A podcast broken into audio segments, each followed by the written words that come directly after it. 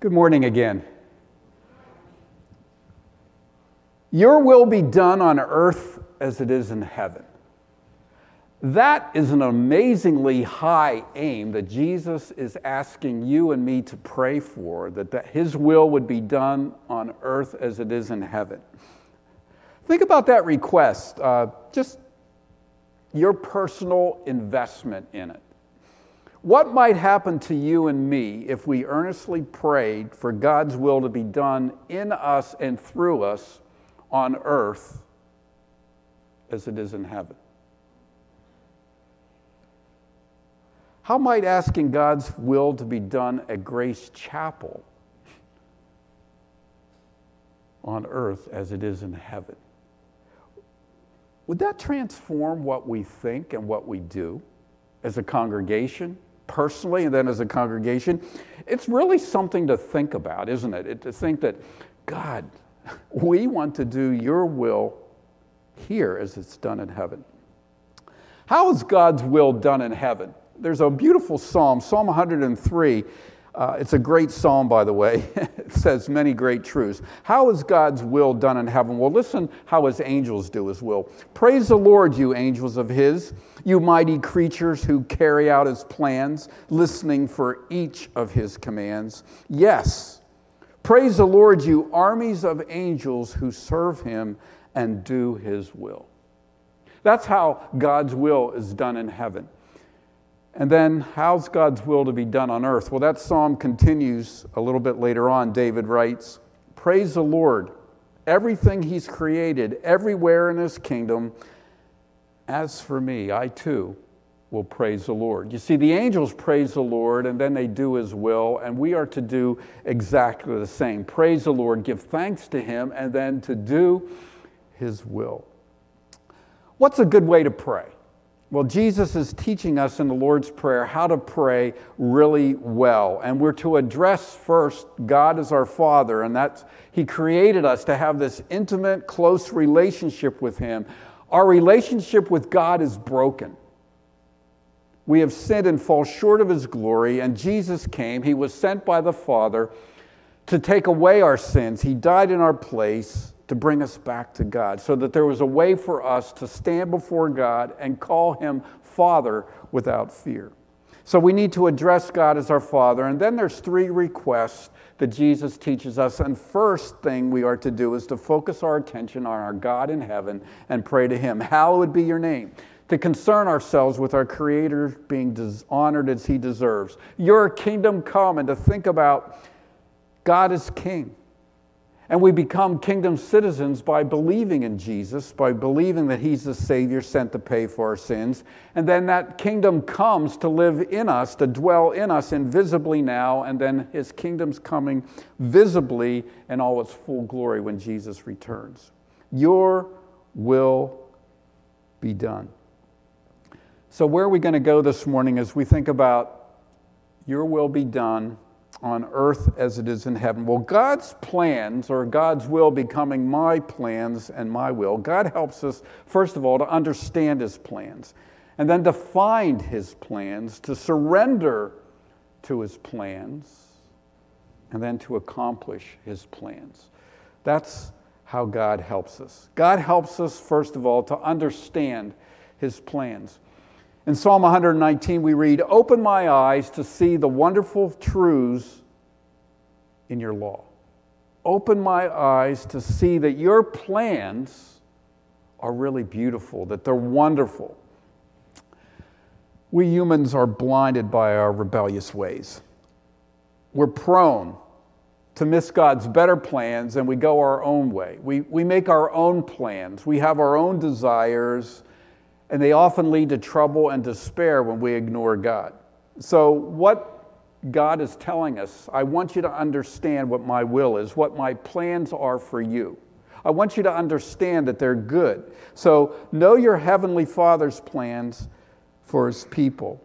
David read uh, from our scripture in Romans chapter 12, and I want to kind of anchor ourselves there. Look at verse 1 of Romans 12. I hope you have your Bibles open. If you don't, turn back there. Romans chapter 12, verse 1, Paul says, I appeal to you, therefore, brothers, by the mercies of God, to present your bodies as a living sacrifice, holy and acceptable to God, which is your spiritual worship.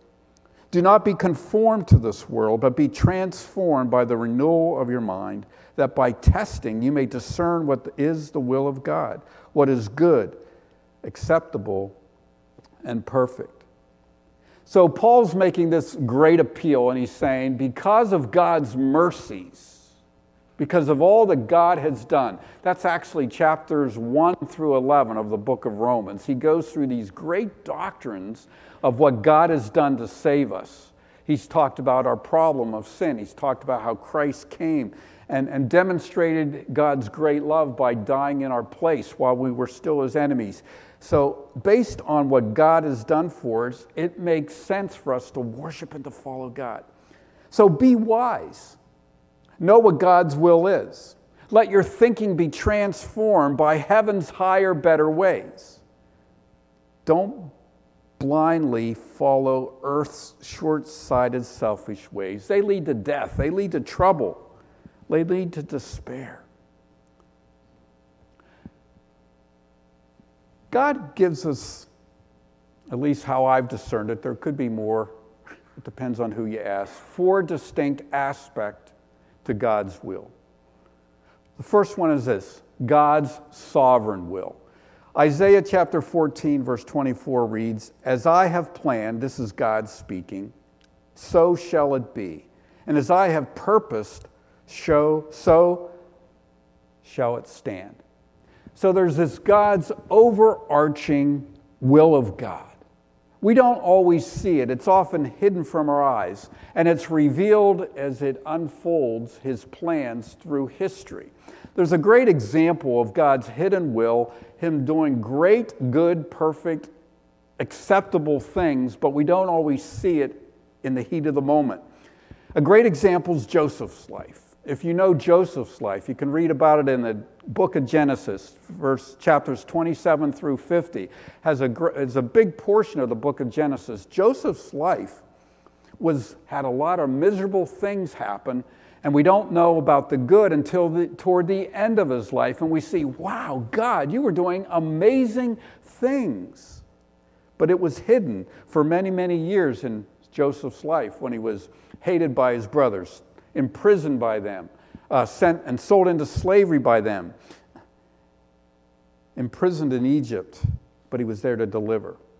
So it's not always clear, this sovereign plan of God, how it's working out for our good and His glory. We can ask that question in, in, in this day and age right now. I mean, what are you doing, God, with all the wars? We asked that question during World War II the Vietnam War. It just doesn't end, does it? The Korean conflict. We mark history by our wars. How many monuments are there made to peace? World War I was supposed to be the last great war. So much for that idea.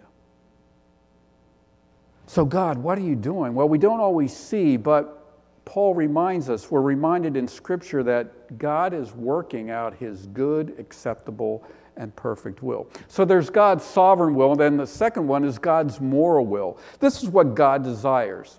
In, in 1 Timothy 2, it says, God our Savior, who desires all people to be saved and to come to the knowledge of the truth. That is God's desiring will. That's what He wills for us to do, but He does not force mankind. There's some kind of sovereignty of God and freedom of man to choose.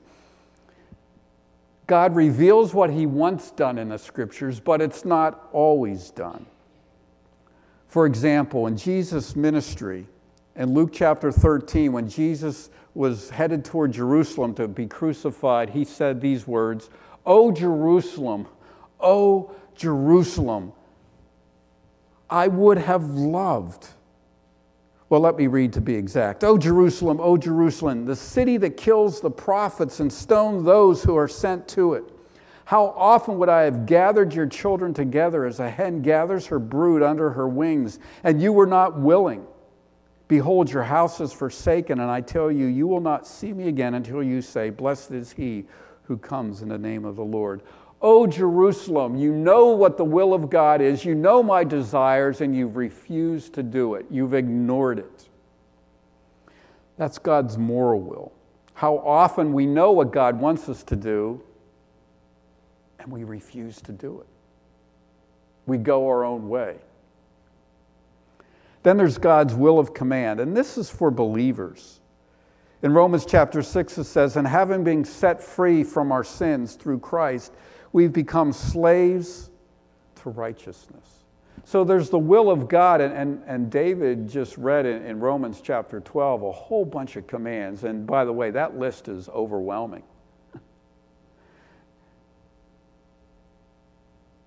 of things that God wants us to do, but we actually do have the grace through Christ to do these things, to grow in these things, to have them become more of our first inclination rather than our last inclination, to overcome evil with good because the good Holy Spirit is now living in us and empowers us to be able to do it. As we read God's Word, as we listen to it, as we obey it, we begin to see how it bears fruit and will desire to do it more and more. When we talk about God's will, the fourth aspect of God's will, we often think about this, our personal thing. What does God want me to do? What's God's plan for my life? And in Romans chapter 8, it says, likewise, the Spirit helps us in our weakness. The Spirit intercedes for the saints according to the will of God. So we do know there is a specific will for you that God has planned for you to do as you seek to know God's known will, there are times when God reveals his specifics to us. But in the meantime, we're free to make decisions with the light and wisdom that God gives us, his known will. So I don't need to worry about the specifics as much as I need to worry about what I know God's will is for me to do. And as I work on those, God can lead and guide us to his specific wills for us. For example, you're probably familiar with the story of the Good Samaritan. That's where there were three men. A man was beaten and robbed and left in a ditch to die, and three people came by. What was God's will or his plans for the three main characters in the story? The priest, the Levite, and the Samaritan. What was God's known will for each of those those main characters. It was all the same love God and love your neighbor as yourself. That was God's desired and known will for these men, but only one of them obeyed it. And what's interesting is God's known will, his desired will, was actually the specific will for the Good Samaritan that day. He walked and did God's known will, and it actually became if he woke up in the morning and said, God, what do you want me to do today? What's your plan for me? Well, it unfolded right before him as he obeyed God's known will. the specifics of God's will for the Samaritan that day were experienced as he did God's known will. It's the same for you and me. Your will be done. To do God's will, we need to know God's will, and God will help us understand His plans for the world, for believers, and for us specifically as we concern ourselves with what we know what His will already is. So, God helps us to understand His will, and then, secondly, God helps us to find His plans. In Romans chapter 12, verse 2, it says that by testing you may discern what is the will of God. How do we find God's plans for us? Well, God know, God know God's desires and then test them by obeying them. And then you'll see spiritual fruit. Elmer Towns, um, one of the resources I'm using, this author resources, he's an author that I'm using as a resource. Let me get that out clearly. He has a mop story. And I have a mop story too. Let me explain. He was hired with others to mop a dining room for summer camp. He was hired early to come with some other fellows to mop all the dirt from the winter as they were getting camp ready for summer Bible camp. So here he was mopping the floor in the dining hall, huge dining hall. There was a lot of dirt. And the other guys all went to bed at midnight. And he continued to work. And as he was mopping the floor, there was a poster posted on a, on a middle post, kind of ratted and tatted out. It was all faded, but it said this God has a plan for your life. And for the next half hour, instead of mopping, he just stood there and thought about what that was saying. And he said, What is God's plan for me, for Elmer Towns? And here's what he thought Well, he wants me to continue to mop the floor. Well, what's next? he wants me to get a good night's sleep so that I can work hard tomorrow getting camp ready. Well, what else does God want me to do? What are God's plans for my life? Well, He wants me to good, be a good summer counselor, so I need to be ready to learn and to grow in that. I need to be sharp in that. Oh, yeah, and what else? Well, what about the Ten Commandments? That's God's will for my life. So, yeah, God's plan for me is to be a truth teller to be sexually pure, to be obedient to my parents, and not to be an idol worshiper, whatever that means, right? Uh, you know, those, those were his thoughts. But as he thought through it, then he went to the, toward the end, he said, Well, what's, what am I supposed to do with the rest of my life? What are God's plans for me? So as he finally, after a half hour of thinking through all that, began to mop and finished up his work for the night, he committed his life and yielded his life into God's hands to take me where you want as he focused on what he knew God desired for him to do, he knew that God would lead him in the specifics for his life. High school grads out there and, and Katie. big questions and big decisions are being made right now. So, what's next? Community college, tech school, four year college. Which one? Should I do a gap year? How do I know? College grads, what's next?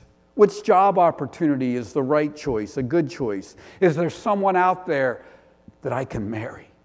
How do I find out who and what and where? Have you consulted God?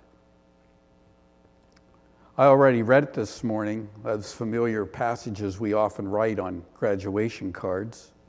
Trust in the Lord with all your heart and do not lean on your own understanding. In all your ways, acknowledge Him, that is, acknowledge the Lord, and He will make your paths straight. We believe that, but then we kind of don't believe it, right? Because we don't always consult God. We don't always lean on His understanding. We kind of have a tendency to lean on our own. And there's a lot of wisdom in the world, but we need to consult God and let Him guide us. You see, while I was mopping a kitchen floor a few years ago now, the summer after I graduated from high school, there was a big question being asked in my mind What's next? God, what do you want me to do? But after spending a summer of actually pursuing some of the things that I knew God wanted me to do, while I was mopping that floor, it became clear what to do next. And it led to places, it led to people shaping my life, it led to a wedding at Grace Chapel it led to serving the Lord as a vocational pastor for 30 some plus odd years. I think I'm at the 36 year mark.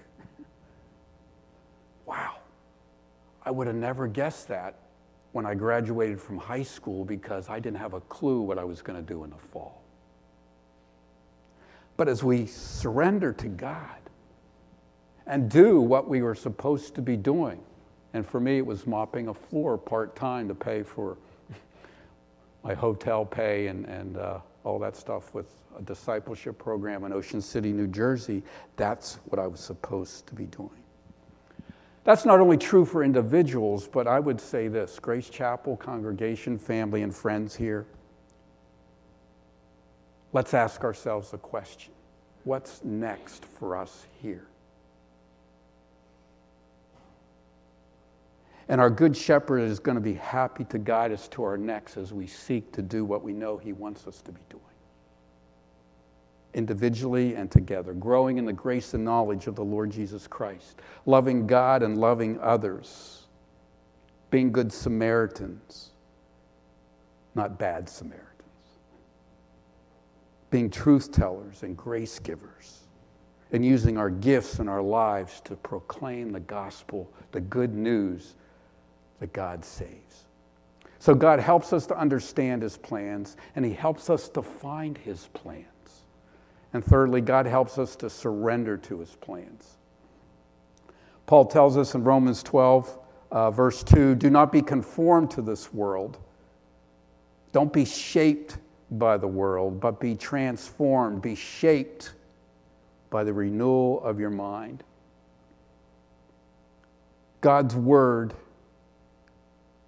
can turn our harmful, unwise attitudes toward God's better plans. So when we ask God, Your will be done on earth as it is in heaven, we are asking God to change the world. Think about that. You are asking God to change this world. We are asking to be a part of that change. We are asking to be God's light in dark places, overcoming the darkness. We are asking God to use us to change this world in His way, in His time, and in His according to His plans. We are saying when we pray that prayer and we mean it that we are asking, uh, we are saying to God, I will submit to your plans. To where my life is, and I will do your will where I am I'll do the good works that you prepared in advance for me to do before the foundations of the world. That's saying a lot. Think about that. Our Father in heaven, holy is your name. Your kingdom come, your will be done on earth as it is in heaven.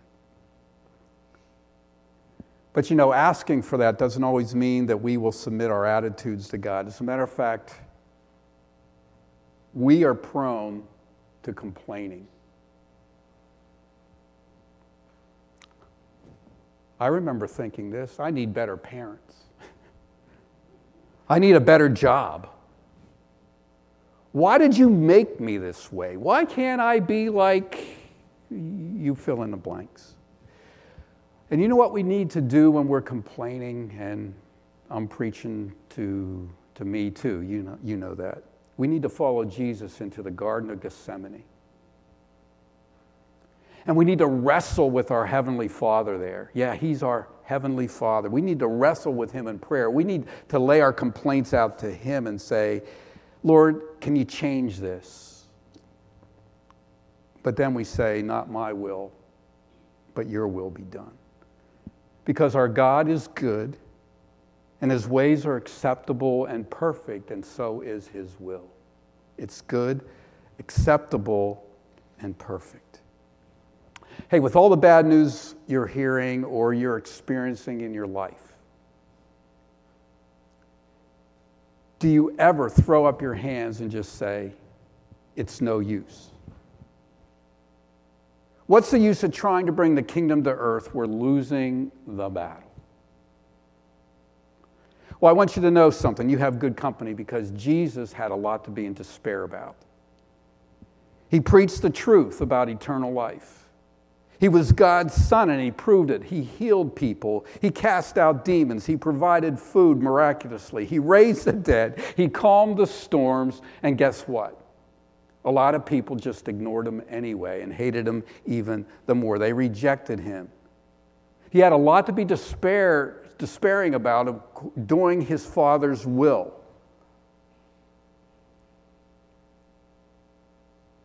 But he didn't give up.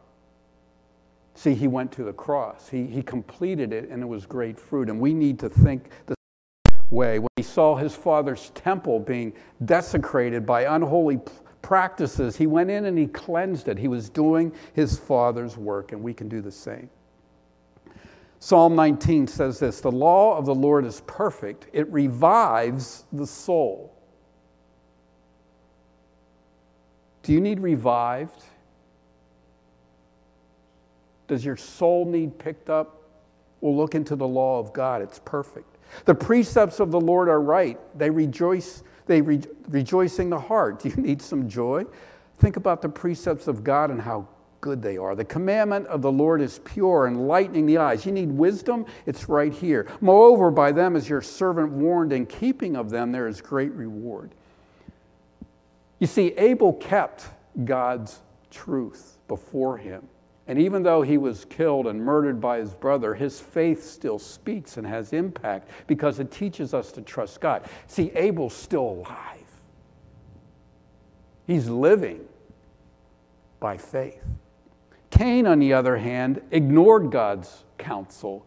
God spoke to him and said, Sin's crouching at the door. You need to get a handle on it. You need to, to turn and do what's right, Cain. And Cain ignored it and he murdered his brother and he was cast out of God's presence. You know, you never want to hear these questions Where is your brother? And what have you done?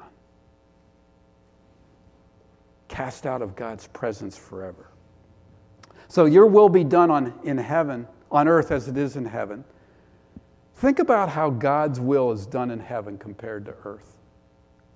In heaven, angels don't pray for God's will to be done, they just do it. And they do it gladly. I guess I'll love my kids, my wife, my neighbor. In heaven, God's will is done without hesitation. Should I or shouldn't I? No question. In heaven, God's will is done completely, perfectly.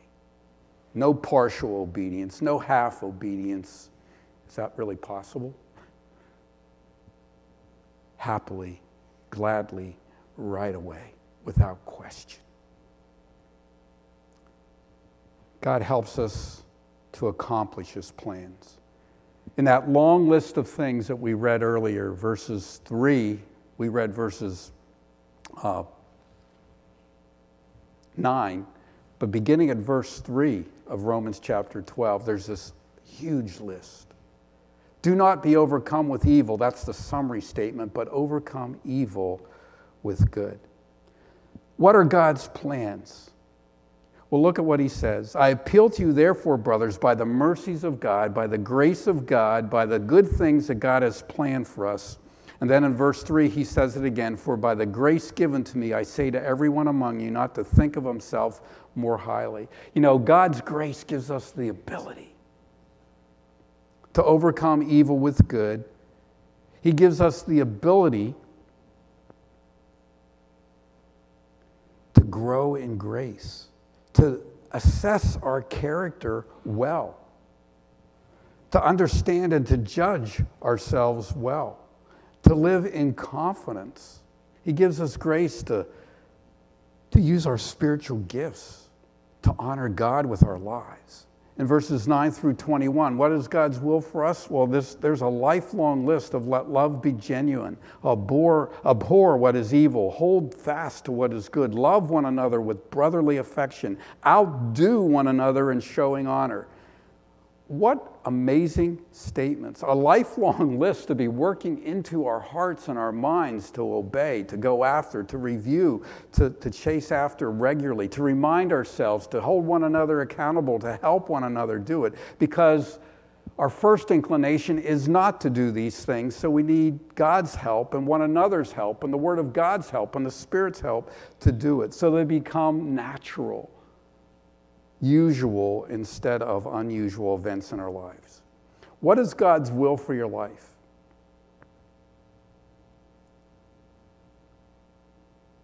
Let's concern ourselves with the things we know God wants us to do, that God's enabled us to do, that God planned for us to do, and we will see the future unfold right before us.